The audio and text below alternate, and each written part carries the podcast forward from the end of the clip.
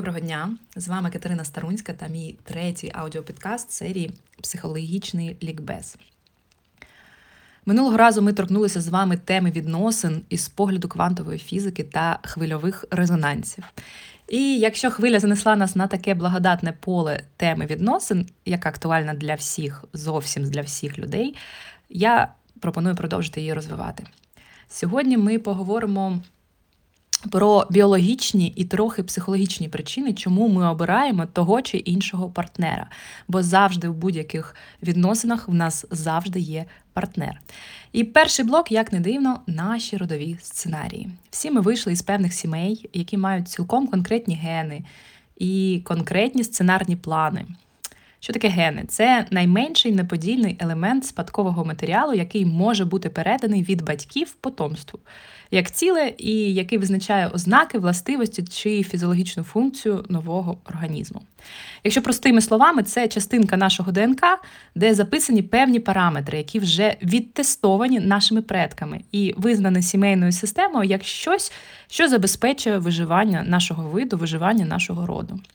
І якщо кольор очей або волосся Оце ніс, як у тата, характер, як у бабусі, цілком зрозумілі і звичайні речі у нашому побуті. Ось ці суперечки над новонародженим, на кого він схожий, чий розріз очей у нього, у нас не викликає опору. Ми до цього звикли. То думка про те, що я можу просто повторювати чийсь життєвий сценарій з моєї сімейної системи, а не жити власне життя, викликає у більшості людей сильний опір. Ну, здрасті, в сенсі, я Маша. Я вибираю своє життя, я народжую дітей від Валери, я хочу танцювати, але працюю в бухгалтерію. Я люблю все життя диму, діму. Я рахую гроші від зарплати до зарплати, виживаючи в режимі економії, особливо економії на собі. І отут ми зустрічаємо супротив. Та ні, цього бути не може. Але все починається дуже завчасно. У психології є таке поняття, як фаза програмування. Якщо просто, то це 9 місяців до зачаття, саме зачаття, вагітність і перший рік життя дитини. Це час, коли всі психологічні захисти неможливі в принципі. Е, просто в широкому понятті особистості не існує зовсім. А значить, на майбутню лінзу, пам'ятаєте, з минулого підкасту, з першого нашого підкасту, лінза між е, реальним світом і моїм автоматичним мозком. На ось цей фільтр між реальністю та автоматичним мозком нової людини можна нанести максимальну кількість цяток і насічок. І ці цятки і насічки потім сформують її світосприйняття, її події, які будуть відбуватися в її життя як наслідок її виборів, її долю в принципі. І тут прямо на сцену виходить Карл Юнг, родоначальник такого напрямку, як психоаналіз, і його недослівна цитата про те, що все, що з нами, що нами не усвідомлено, стає нашою долею. Вдумайте ще раз у ці слова. Коли ми живемо на автоматі, не замислюючись про причини та наслідки, ми формуємо свій ряд подій з набору тих рейок, які вже є в нас. На інші ми просто не можемо прийти. Тобто ми живемо своє життя автоматично, не є автором свого життя. Більше того, залежно від організації центральної нервової системи конкретної людини, стійка ця, ця ЦНС сильна, врівноважена, мобільна, інертна, слабка, залежить ступінь випуклості цієї лінзи, де вже є плями і насічки від родової системи. Тобто невротик інформацію, що надходить ззовні, опрацює одним способом, психотик іншим. Е, прикордонник, не знаю, як правильно українською, сподіваюся, ви зрозумієте, буде третім. І це нормально. У цьому і полягає великий задум природи, що всі ми різні. На ту саму подію ми реагуємо по-різному, різними органами, різними способами взаємодії із цим світом. І ось ці плями та насічки на моїй лінзі яка доносить інформацію із зовнішнього світу до мого автоматичного мозку, що забезпечує діяльність 30 трильйонів клітин у моєму організмі, вони з'явилися задовго до мене. Вони не нові. Коли я народжуюсь, мене наділяють, на жаль, не новими цяточками на цьому склі. І навіть вони з'явились до моїх батьків. Всю цю інформацію про виживальні стратегії в бойовому режимі проживали тисячі моїх предків, щоб відфільтрувати те, що працює, і щоб з'явилася я. Так, руді якісь неживучі, рудих в нашому роду, роду не будуть. А от якщо після пологів дитини дитину нікому не показувати, то шанс дорости до репродуктивного віку більше. Тих, хто вміє заробляти гроші, вбиває середовище. А от якщо жити тихо, скромно і не висовуватися, життя якось то продовжиться. Це от до нашої історії із е, розкуркуленням, наприклад. Е, з великим носом особи частіше вловлюють зміни вітру навколишнього середовища і швидше адаптуємось, то всі мої нащадки будуть із великими носами.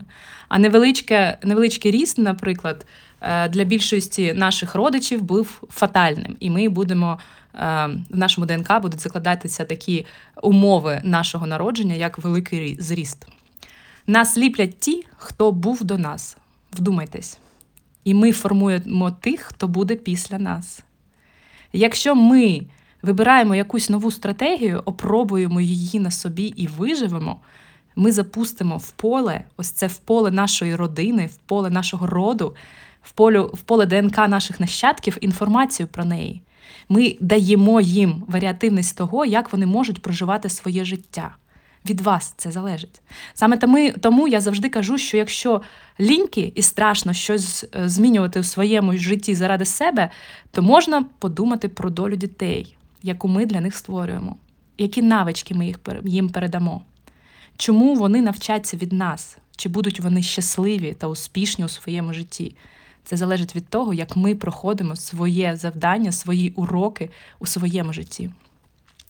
Але повернемось до фази програмування. У цей благодатний період чутлива психіка записує все, що відбувається з мамою, всі реакції, всі взаємовідносини всередині сім'ї, як поводитися, як реагувати, як виживати. Через ДНК розпаковується оце дбайливо передана історія від наших бабусь, прадідів і усіх, хто був до нас. Батьки про неї е, знати не знали. А коли вже людина стає дорослою і раптом починає цікавитись, почне займатися вивченням свого генеалогічного дерева, то збіги, які вона може там знайти, що відкриваються під час цього дослідження, по-хорошому волосся дибки ставлять інколи. Далі з віком здатність записувати на нашу лінзу щось нове йде на зменшення. Тобто після фази програмування скло е, стає більш тривким, більш витривалим і менше уразливим до пошкоджень. Саме тому люди похилого віку мають низьку низьку здатність до змін, до навчання, до побудови нових нейронних зв'язків. Але у цей той же час їхній мозок, як бійцівський пес, охороняє всі їхні подряпини, тому що він. Е, ця людина вже вижила і найчастіше рід продовжила або записала потрібну інформацію, як не можна чи можна поводитись у ДНК майбутніх поколінь, бо наші е, тітки, наші будь-які е, попередники вони також впливають на нас. І людина загалом виконала свій функціонал, тому мозок її перестає бути придатним до появи нових цяточок і для їх шліфування, для їх змін. Саме тому мені здається, що дуже потрібно намагатися зберігати гнучкість свого мозку протягом життя. Не лише в вірші вчити, там, музику навчатися чомусь, мови вчити. Потрібно намагатися залишитися відкритим до нового. Ось е, ви мене зараз слухаєте, і в когось може піднімається обурення, опір. Що за маячню ти тут зараз розповідаєш? А ви зачекайте, дозвольте собі подивитися на своє знання про світ з іншого боку, з іншого погляду. На хвилинку припустіть, що я можу мати рацію і передаю вам щось важливе, щось цікаве, щось, що може вплинути на ваше життя, покращити його. Як вам? Переглядати свої переконання, коригувати свій, свій світогляд це пряма, така дуже дуже крута навичка знаходження людини в позиції інтересу. І ця позиція завжди про дитячість, бо наші діти йдуть у життя із цікавості. Їм цікаво, а що буде, якщо я зроблю так?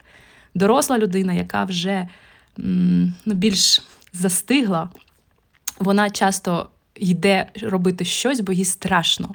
Мені страшно, що буде там щось зі мною станеться, і тоді я це роблю, щоб цього не сталося. А дитина йде із цікавості. І коли я живу із цікаво, а не із страшно, поки баланс імпульсів у вашому житті переважує у бік, а цікавенько, як це буде, ви залишаєтесь молодим. Вам легше проходити усі свої досвіди. Немає цієї приреченості, що все тлін, я якась не така, знецінення, оце, що ми полюбляємо грати. І перебуваючи в будь-якому процесі із інтересу, трагедії не стається. Навіть якщо щось не вийшло, в мене є ресурс присвоїти отриманий досвід, зробити його своєю опорою. Тож повторимо, ніяк не вийду з першого блоку сімейному. Ось у цій фазі програмування записуються найглибші цятки і подряпини на наш фільтр психіки. Е, завдяки цим подряпинам наш автоматичний мозг у різних декораціях, різних обставинах життя намотує одні й ті ж кола навколо тих тем, що були записані. Хтось постійно гребе щось про своє, свою самотність, хтось вирішує свої завдання реалізації, будує бізнеси, е, б'ється за гроші, хтось ніяк не може побудувати взагалі відносини і будують. Е, якісь дивні конструкції, потім руйнують їх щоразу, і на цьому відстроюють своє життя, тобто приходять із одних відносин до інших, із одного, із одного е, шлюбу до іншого шлюбу, щоб якось зрозуміти, що що їм треба було, які уроки пройти. Хтось зациклений на вирощуванні потомства і вкладається повністю у це. Я ці теми у собі внутрі, внутрі, вибачте, визначаю як е, тема основного неврозу. Ми завжди говоримо своїми темами, от цими темами, які в нас дійсно зараз актуальні. Е, наприклад, прийшовши в терапію із запитом про фінансове зростання, е, людина працює із зачисткою родової системи, із сепарацією. Або е, якщо людина приходить із конкретним діагнозом, але йде розбиратися із своїм, із своїми відносинами, із відносинами з партнером, із відносинами зі світом, бо це тема, через яку фізика вже звертає увагу, привертає до. О, оцю обізнаність людини до цієї теми. Е, колись в мене був експеримент, і ми працювали із моєю клієнткою, і я їй кажу: дивись, от у мене в руках фломастер, як він тобі, тобі? Про що він тобі? Ну, це фломастер, я їм пишу. Добре, а що ти пишеш? Е, ну, Пишу всілякі важливі речі. І як тобі пишеться? Кому ти хочеш написати? Я хочу написати своїй доньці. А що ти хочеш написати доньці? Я хочу написати Е, там свої переживання щодо ситуації, яка там відбулася. І ми із фломастеру виходимо на тему відносин, відносин із своєю дитиною. Це тема для неї зараз актуальна, і вона у фломастері бачить цю тему. Хтось інший у фломастері бачить щось інше. Наприклад, що. Е, я цим фломастером малюю графіки, якими моя компанія зросте, і е, завдяки як, цим графікам я зможу досягти якогось конкретного результату. І тоді ми йдемо з ним у результат. Ми йдемо до його теми, яка для нього звучить зараз. Але наведу приклад про фазу програмування, щоб було зрозуміло, про що я маю на увазі. Е, під час першої вагітності моя подруга, перебуваючи у певному зрозумілому гормональному стані, почула інформацію про поганий вплив молока на людину що це не корисне, це для нас взагалі не потрібне, що це закисляє організм, і е, як як після цього виникає проблеми із шлунком.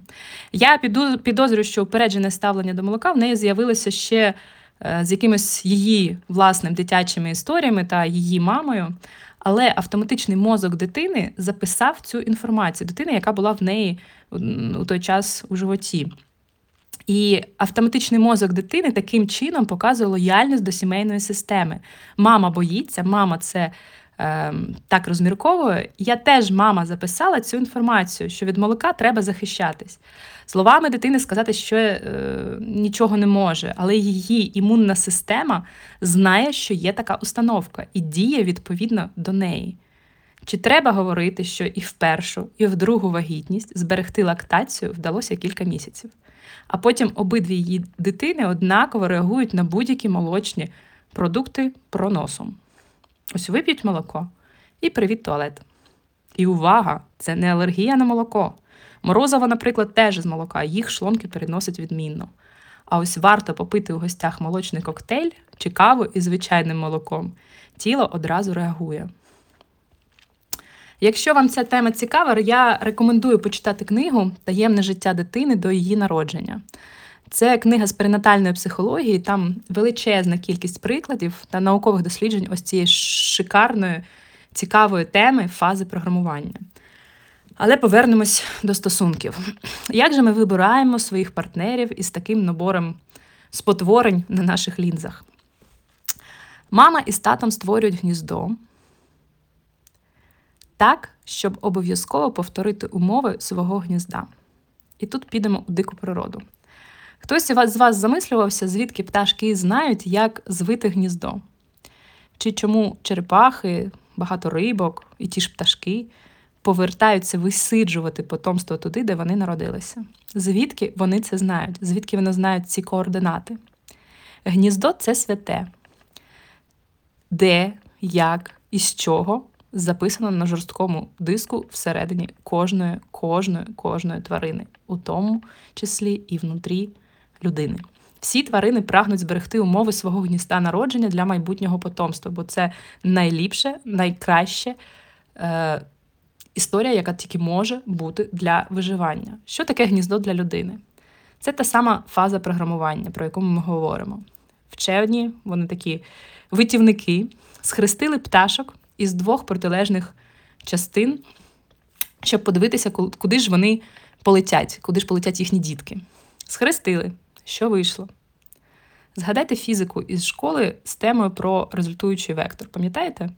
Я також не дуже, але сенс у тому, що є один вектор праворуч, інший ліворуч, і тоді рухається тіло за результуючим вектором цих двох векторів. Тобто пташки-дітки полетіли робити своїх діток цим самим результуючим вектором. Не туди, де була мама, не туди, де був тато, а по напрямку результуючого вектора. Це суть того, що ми є. Ми половина мами, половина тати. Я не мама, я не тато, але я результуючий вектор їх перемішаних генів, оцих блоків, які взяли і створили мою структуру для мого подальшого життя. Нічого нового в мені немає, тільки те, як змішалися мамині та татові гени, і як вони взаємодіють у цій новій формі. У мені все. Але це все одно не свобода, тому що в мене половина конфліктів мами і половина конфліктів тата разом із їхніми генами. А вони у них у будь-якому разі точно є, ці конфлікти. У них є свої каламутні стекла, е, свої оці подряпини на цих лінзах їхньої психіки. І вони мають свою пам'ять, як ліпити це гніздо, щоб мене створити. У тварин скло це зломлення цього скла дуже мінімальне, воно тонке, надтонке, я казала про це у першому підкасті. Для них гніздо це е, форма норки, де знаходиться кількість паличок, яких треба принести для того, щоб зробити це гніздо. Для людини, у якої оцей фільтр має дуже товстележну лінзу, це величезний набір параметрів, які автоматичний мозок мозок має відтворити. Тобто тип партнера, його якості, його ставлення до мене, обставини, в яких я народилася, його відношення до мене, той, те, як я почуваю себе поряд із цим партнером. Тобто, мама так підбере тата, а тато так підбере маму. У них, до речі, будуть дуже схожі налаштування оці гнізда, щоб відтворити їхнє родове гніздо максимально переїзди, розлучення, сварки, сама тональність стосунків все буде виконано максимальне. Саме це є такою частою причиною ем, грозвісної психологічної безпліддя, психологічного безпліддя. Приведу особисту історію. Я не могла завагітніти більше семи років. Ми цілеспрямовано цим займалися. З колишнім чоловіком пройшли купу медичних процесів. Причому обидва дуже хотіли дитину, довго до цього йшли. Але як тільки любов закінчилась, як тільки в голові у обох з'явилася ця думка, це почуття, не, чи не піти далі у таку соло-подорож, оп, і у нас з'явилася дочка, яку ми за фактом виховуємо на відстані один від одного. Тому що у мене записано у підсвідомості, що для успішного вирощування дітей У батьків кохання та близькості бути не може. Так було у моїй родині. А у нього, оскільки виріс він взагалі в інтернаті, звідки батьки забирали його на літні канікули, є така установка, що дітей успішно вирощувати на відстані фактичній. Як вам, га? Тип партнера збігся, вік збігся, гніздо ідеальне. Мозок такий каже: ну нормально, давай. Всі умови ідеальні вперед. І ніхто не запитав мене, а чи є це моє особисте бажання. Це працює автоматично. Партнера для продовження роду, ви, мої люби, вибираєте не головою. Скільки завгодно ми можемо надавати якихось смислів, якихось думок, вигадувати щось собі, але наші записи чітко визначать того партнера та ті умови, в яких ми можемо продовжити свій рід. Час іде, світ змінюється, якісь умови просто неможливо відтворити. Але загальна, загальна оця тенденція, стан, який реалізує конкретна людина у своїх, звичайно, декораціях, він зберігається. Наш мозок, дівчатка, відреагує не на гарного та доброго, а на того, що максимально відповідає лінзі нашого світосприйняття. Ви, хлопчики, теж обираєте партнерку, мати своїх дітей, вибираєте, спираючись на аналіз її внутрішніх установок та збігу з тими вимогами, що сидять, сидять всередині вас.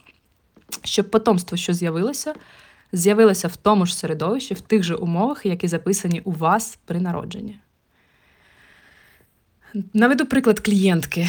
Клієнтка, ну, вона десь мого віку, мабуть, біля 40, не може побудувати сім'ю вже дуже багато років. Влипає у стосунки із чоловіками, які не підходять для цього взагалі. Ну там одружені, дуже міцно одружені. Хороших чоловіків для шлюбу із серйозним таким підходом вона навіть не помічає. Не хочеться їй із ними вступати в контакт. Немає їх у її реальності взагалі. Дивимося на терапії у її сімейну історію. Дивимося, що там відбувалося, як жили її батьки. А мама не любила тата. Любила своє перше кохання весь все життя, а тата ні.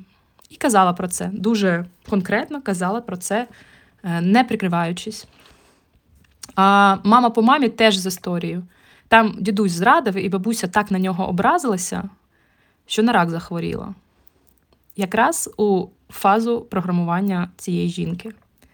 І її мама все це бачила.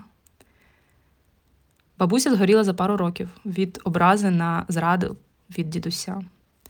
Раніше е, ще бабусина ця історія теж якась складна там історія її народження. І коли починаєш дивитися на ці історії взагалі, як картину, та аналізувати, то виходить, що скрізь там жінки або своїх чоловіків не обирали, або не могли з ними бути фізично. Навіть пишалися цим і передавали оце історію про складне кохання з вуст в уста від дочки до матері. І все ось ці сценарні посилання, які е, зчитувала маленька дівчинка, всі ці знаки нелюбові між батьками це вже наслідки. Класичний психолог може зі мною не погодитись, але я бачу проблему глибше. Ось в цих записах виживальних стратегій у її ДНК. Причина лежить у обставинах, в яких зачаття взагалі відбулося. Її мозок несе конкретну програму. Програму, що кохання можливо тільки поза сім'єю. Хотіти і любити чоловіка можна тільки того, з яким сім'ю не створиш. А того, з ким можна сім'ю створити, від кого можна народити, можна взагалі не можна, а не потрібно хотіти. І людина б'ється із цим завданням, там ходить по бабках, він всі безшлюбності знімає. Вона мені такі цікаві історії розказувала, що вона робила, скези брала якісь там довгі, важкі. А з нею потрібно просто пройти цей шлях і усвідомити оці зв'язки, усвідомити проблему. Тому що записи автоматичні, і поки ми їх не розуміємо, поки ми їх не бачимо, поки ми не розуміємо, що з нами відбувається на автоматі, ми ніяк на це вплинути не можемо. Переграти їх ми можемо лише усвідомлюючи свої оці заводські налаштування, свої установки, похибки цієї лінзи, що є в мене, що є в моєї психіки. Підсумую. Дитина психологічно і фізично завжди висловлює невирішені емоційні конфлікти батьків. Це основа дитячої психосоматики, з якою до мене часто приходить, з якою я часто працюю, яку я дуже люблю, бо це дуже цікаво, як воно працює. Умови, в яких з'явилися, е, в яких я з'явилася, є автоматично найкращими для мого автоматичного мозку. Інших бути не може, тому своїх дітей я буду намагатися народити у таких же умовинах. Еволюції важливо, щоб ми розмножувалися і зберігали свій вигляд, і це єдине, що має на меті природа. А мозок стежить за умовами, в яких ми з'являємось. І є три принципи вибору партнера для потомства: повне повторення. Тобто е, у партнера мають бути такі ж подряпини, схожі на мої, або як у моєї мами, або як у мого тата. Е, прийнято вважати, що ми. Е, завжди вибираємо чоловіків, схожих на мого тато, але я вже знаю декілька історій, коли е, партнери вибирають за ознаками, які схожі на мою маму. Оцей досвід, стан, який я проживаю із е, поряд із мамою, поряд із татом, він відтворює той досвід і стан, який я проживаю поряд із партнером. Другий принцип це опозиція. Тобто, вибираючи партнера, я вибираю точно не такий же досвід, Е, прям така дзеркальна е, відображення партнера. Він схожий, якщо проаналізувати трошки з іншого боку, але він дзеркальний, точно не такий. І третій принцип це компенсація. Обраний партнер компенсує, доповнює те, що було недоотримано. Е, там тато був недбайливий, а мені дуже хотілося, і я обрала партнера, який про мене дуже піклується, дуже дбає про мене.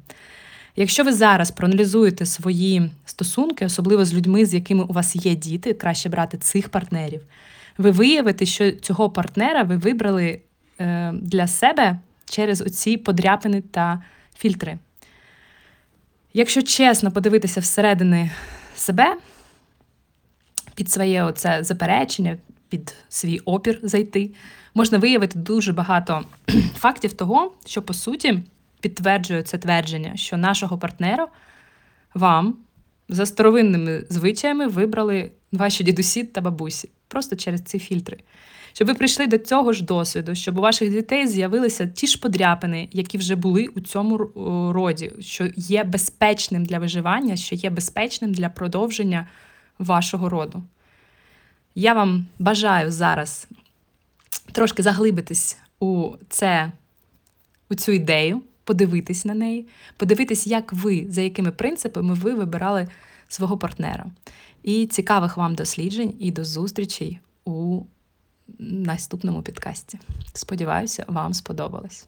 Чекаю на лайки, огоньочки і усі ці приємні для мене відображення того, що я роблю щось корисне для вас. Дякую.